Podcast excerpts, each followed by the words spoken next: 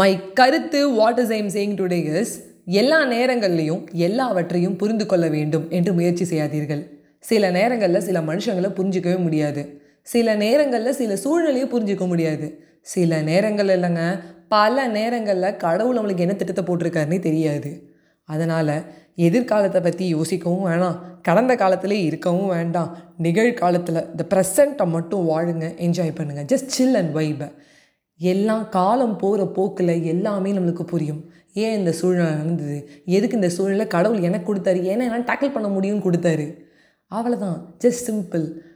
நம்ம முயற்சி செய்கிறோம் அப்படின்னா அதில் ஒரு பயனுள்ளதாக இருக்கணும்.